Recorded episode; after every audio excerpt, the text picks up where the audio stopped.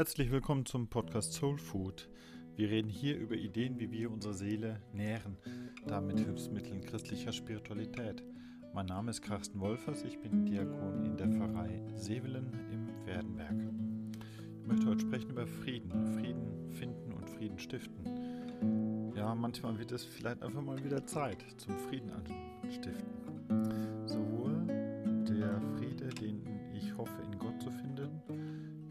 Der Friede, zu dem Gott uns anstiften mag, wo wir diese Glut eben neu entfachen könnten. In diesem Jahr nimmt der Dank, Buß und Bettag diesen Wunsch nach Frieden, diese Bitte, diese Sehnsucht nach Frieden als Motto neu auf. Das passt ganz gut zum Bettag, denn dieser eidgenössische Bettag ist in der Schweiz wohl eingeführt worden von staatlicher Seite, um den Kirchen zu sagen, jetzt ist wieder mal Zeit zum Frieden. Das ist etwas ganz Seltenes, was da passiert ist, dass von staatlicher Seite man den Kirchen sagt, dass es Zeit ist, die Streitigkeiten endlich mal beizulegen. Die Gesellschaft hatte vielleicht einfach genug davon, dass da rumgestritten wurde. Und ich finde es faszinierend, dass dieser B-Tag eigentlich dann noch in unmittelbarer Nähe steht zu dem Gedenktag von dem Bruder Klaus von der Flühe. Der ist ja auch so ein großes, starkes Vorbild von Frieden. Der zieht sich seinerzeit in die Randschlucht zurück, um seinen Frieden in Gott zu finden. Und von dort aus kommt er dann doch dazu, manchen Streit auch zu schlichten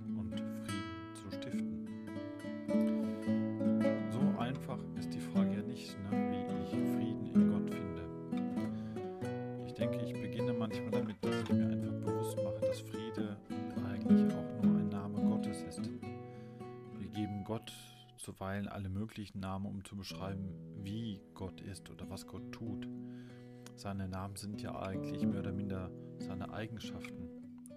Und sage ich mir also, eine ganz zentrale Eigenschaft von Gott ist Frieden. Da ist Gott als Ruhepol, als Ankerplatz, an dem ich friedlich andocken kann. Dann ist Gott ein starkes Versprechen von Frieden. Er ist eine ewige Zusage,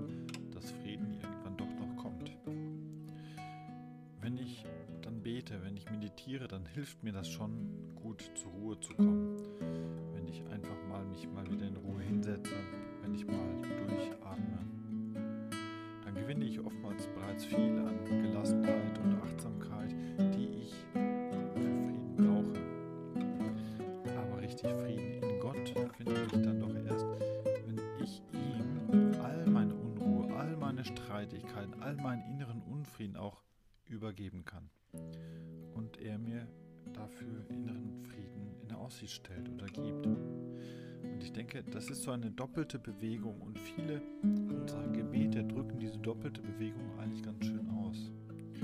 Der Bruder Klaus betet ja auch, wenn er sagt, nimm von mir, also nimm von mir all den Streit, all das Böse, all die Enttäuschung, den Frust, die Niederlagen, all diese schlechten Geschichten. Und dann sagt er aber auch, gib mir, also Gott schenkt mir, was hilft, dass ich in deinem Frieden ausruhen kann. Ich finde, das ist ein so tolles Gebet von dem Bruder Klaus, wo er gerade um diesen inneren Frieden auch ringt. Nehmen wir ein anderes Beispiel noch. Es gibt dieses berühmte Gebet von Dietrich Bonhoeffer. Der betet einmal so: Gott, in mir ist dunkel, aber bei dir ist Licht. Ich bin einsam, du verlässt mich nicht. Ich bin mutlos, aber du bringst mir Hilfe.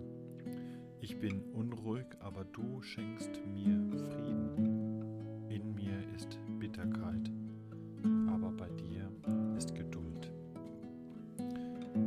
Da ist wieder diese doppelte Bewegung in diesem Gebet drin. Es ist ein Geben, was ich Gott übergeben kann, aber es ist auch ein Nehmen, es ist ein Empfangen. Ich gebe ihm all diese negativen Gefühle und entdecke in ihm Liebe. Ich erzähle ihm all meine Konfliktgeschichten und er, er erzählt seine Geschichte mit uns Menschen. Ich kann ihm all meine Probleme geben und nehme von ihm ein Stück Frieden. All meine Schatten kann ich vor ihm loslassen, innerlich loslassen, um sein Licht in mich aufzunehmen. Ich denke, das ist Bewegung, die es braucht, um inneren Frieden in Gott zu finden. Ja, wäre Gott nun allein ein Gott der Gottesliebe, dann könnte ich jetzt eigentlich schon aufhören. Aber ich glaube an einen Gott der Gottesliebe und der Nächstenliebe. Darum finde ich, genügt es nicht einfach in ihm Frieden zu finden und dann habe ich Frieden und Liebe und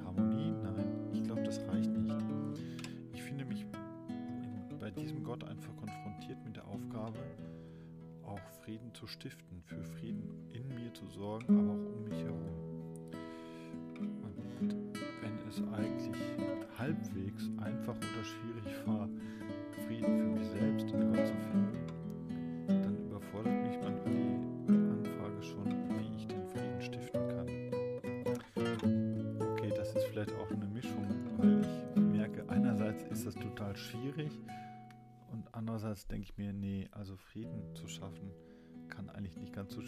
sein. Eigentlich ist das streckenweise überraschend einfach.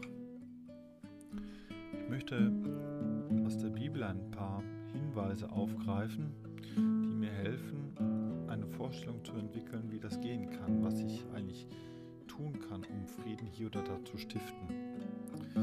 Ich möchte da drei Hilfsmittel mal heraussuchen. Und das eine ist die Frage nach den Motiven. Warum tue ich denn etwas? Der Jakobusbrief stellt diese Frage einmal ganz unumwunden. Er fragt, woher kommen Kriege bei euch? Woher die Streitigkeiten? Das ist die Grundfrage bei ihm. Und dann legt er die Motive frei. Er legt die Motive offen, wenn er sagt, ja, eure Motive sind eure Leidenschaften, euer Begehren, euer Wollen, eure durchaus zuweilen auch bösen Absichten. Das ist eine starke Frage. Woher kommen eigentlich diese Streitigkeiten? Was sind die dahinterstehenden Motive?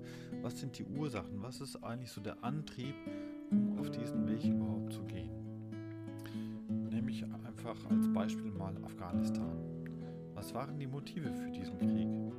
Wenn das Motiv Rache ist, ja, dann kann man sich irgendwann tatsächlich herausziehen und die sollen schauen, wie sie dann mit sich selbst klarkommen. Wenn das Motiv aber Menschlichkeit ist, dann sucht man womöglich Gespräche selbst mit den Taliban. Unsere Motive bestimmen eben unser Handeln und deswegen ist es so wichtig, dass ich mir über meine eigenen Motive im Klaren bin oder wenn ich nicht im Klaren bin, mich frage, ja, nach welchem Motiv will ich denn handeln? Was ist mein Ursprung, meine Ursache eigentlich, um mich da irgendwo auch nur auf den Weg zu machen? Das kann man am Beispiel Afghanistan gut durchbuchstabieren, aber es geht auch etwas näher, zum Beispiel mit Corona. Welche Motive treiben mich denn an, um über Impfungen oder Zertifikate zu streiten? Wie viel sich doch eigentlich an Angst und Trauer, aber auch an Besserwisserei hinter all unseren Diskussionen da verbirgt? Wenn ich wirklich Frieden stiften möchte, frage ich da doch zuerst mal nach den Motiven, die mein Handeln in solchen Diskussionen bestimmen. Das ist so das erste Hilfsmittel, dass ich mich frage, was ist denn mein Motiv, nach dem ich handle? Das zweite Hilfsmittel für Frieden ist die Frage, ob das, was wir tun, wirklich funktioniert. Eigentlich ist das eine total logische Frage, aber ich finde die gut. Helfen dir deine Handlungen wirklich? Den Weg bis zum Ende zu gehen. Nochmal aus diesem Jakobusbrief. Der Jakobus hält nämlich seinen Lesern so recht ein Spiegel vor. Er sagt so sinngemäß, ihr wollt dies und das, ihr begehrt jenes und das auch noch, aber ihr erreicht ja gar nicht euer Ziel. Ihr begehrt und erhaltet doch nichts. Ihr seid eifersüchtig und könnt dennoch nichts erreichen. Ich finde, das ist so ein Bilanzziehen. Wirklich der Weg, den man eingeschlagen hat, wirklich zum Ziel führt. Nochmal bei den Beispielen, die ich vorhin erwähnte, kann man sagen, dass der Krieg in Afghanistan ein Ziel erreicht hat. Darüber wird im Moment heftig gestritten. Oder kann man sagen, dass in all diesen Debatten über Corona, dass da jemand ein Ziel erreicht, bei all dem Protest, bei all dieser Empörung, bei all diesen Vorwürfen und Beleidigungen. Wenn ich mit meinem bisherigen Weg das Ziel, für das ich mich ja anfangs auf den Weg gemacht habe, wenn ich das Ziel doch gar nicht erreiche, dann wäre es ja eigentlich logisch, dass ich wohl mal einen anderen Weg ausprobiere, um vielleicht doch noch auf einem anderen Weg das Ziel zu erreichen. Mir geht so, wenn ich mal wieder mit meiner Frau, meinen Kindern, meinen Kollegen, Kolleginnen habe ich anfangs fast immer auch nur gute Absichten. Dann will ich etwas Gutes erreichen, dann will ich etwas Sinnvolles tun, dann will ich etwas Gerechtes machen. Aber im Laufe des Streites verliere ich meistens dann doch das Ziel aus den Augen. Dann dränge ich mich auf und dann sehe ich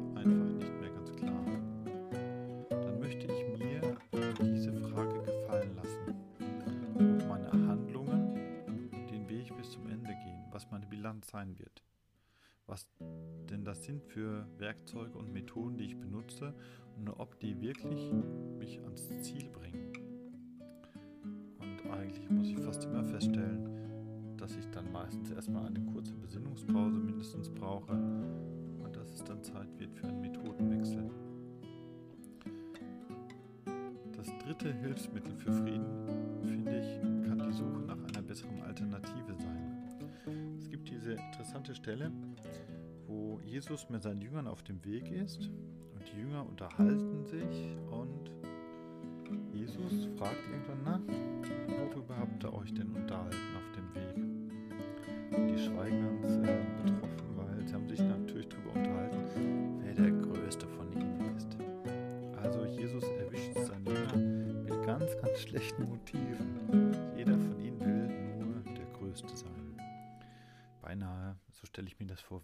auf dem Weg handgreiflich geworden und hätten sich noch geprügelt oder sonst was. Ja, das kennt man. Ne? Jeder will nach vorne. Jeder will es den anderen zeigen. Und um diesen Streit zu beenden, um Frieden zu stiften, zeigt Jesus eine bessere Alternative. Er stellt einfach dann bei ihnen ein Kind in ihre Mitte. Und wie er das tut, wird ganz klar, dass es nicht mehr länger darum gehen kann, zu herrschen oder zu bestimmen, es geht darum zu dienen. Es geht nicht mehr darum, sich in den Vordergrund zu stellen vor andere, sondern dann geht es plötzlich wieder darum, in der Zuwendung zum anderen die Bindung an Gott zu vertiefen. Was Jesus da tut, ist also, seinen Jüngern die bessere Alternative zu zeigen. Ihr müsst gar nicht streiten, das ist nicht notwendig. Es geht anders, es geht besser. Wenn ich also Frieden stiften will, dann frage ich nach dem Motiv, das mich auf einen Weg bringt. Ich frage nach dem Ziel, ob ich es denn mit diesem Weg überhaupt erreiche. Und drittens, ich frage, ob ich nicht schon auf einem Abweg bin, ob es nicht doch noch einen besseren Weg gibt, um dieses Ziel doch noch irgendwann zu erreichen. Das ist manchmal so eine Sehnsucht, dass ich mir sage, hätten wir doch eine Kultur des Friedens.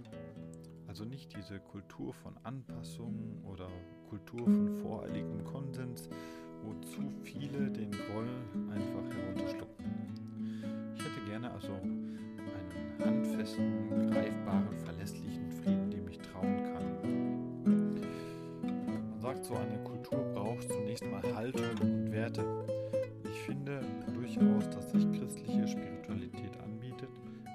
Frieden anzustiften. Glaube ist eine Anstiftung für Verständigung, ist eine Anstiftung für Versöhnung. Wie sympathisch, wie ausstrahlend ist eine christliche Gemeinschaft für mich, wenn ich weiß, dass ich dort friedliche Menschen antreffe. Das ist manchmal mehr Hoffnung als Realität, aber ja, dieser Anspruch steht dort im Raum. Und ich meine, da haben Christen durchaus dem Land der Gesellschaft oder der Welt manches zu geben eben weil diese christliche Haltung immens stark nach Frieden drängt und sich nicht einfach mit äh, irgendwelchen Mauern, die da gebaut sind, zwischen Menschen abgibt oder nicht zufrieden gibt. Es geht besser. Aber um eine Kultur zu schaffen, braucht es eben nicht nur Haltungen und Werte, es braucht immer auch Handlungen. Also was tue ich denn, Glaubenspraxis kennt da interessanterweise so viele so kleine Gesten, die zum Frieden drängen. In vielen Gottesdiensten wendet man sich zum Friedensgruß zu.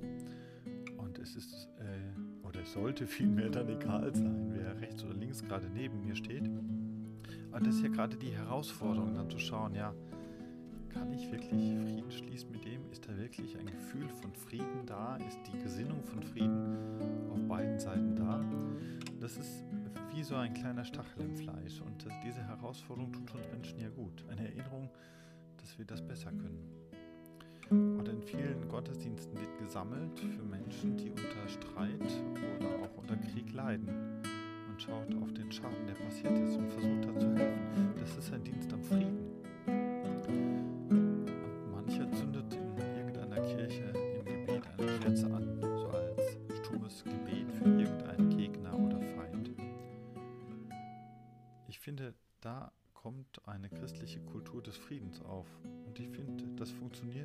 Durchaus wunderbar, wo sich diese Suche nach innerem Frieden bei Gott sättigt und da dann ein Drang nach Versöhnung auch unter Menschen entsteht. Dann gehört nämlich Frieden finden bei Gott und Frieden stiften unter Menschen durchaus ganz gut zusammen. Man hat früher mit dem Dank, Buß- und Bettag begonnen, um streitende Kirchen zum Frieden zu ermahnen. Heute ist es vielleicht wieder ein bisschen umgekehrt. Manchmal denke ich so im Land oder in der Gesellschaft, auf der Welt, da wird so viel gestritten oder man ist so zerstritten, dass es womöglich jetzt wieder eine Aufgabe auch von gläubigen Menschen ist, ihren Beitrag für Frieden zu bringen. Wo es da mal gelingt, inneren Frieden bei Gott zu haben und diese Stabilität, auch diese innere Sicherheit zu haben, dass das geht ich finde, das ist eine Ressource, ist auch eine starke Kraft, dann auch auf andere nochmal zuzugehen und versuchen, hier oder da etwas Frieden zu stiften und so einen Beitrag für eine neue Kultur des Friedens auch beizusteuern. Ja, soweit danke mal fürs Zuhören. Wer den Podcast nachlesen möchte, der schreibe mir bitte einfach eine E-Mail an die Pfarrei Sevelen wenn dir der Beitrag gefallen hatte, dann teile oder like bitte, denn das hilft auch anderen, Impulse zu bekommen, wie die Seele etwas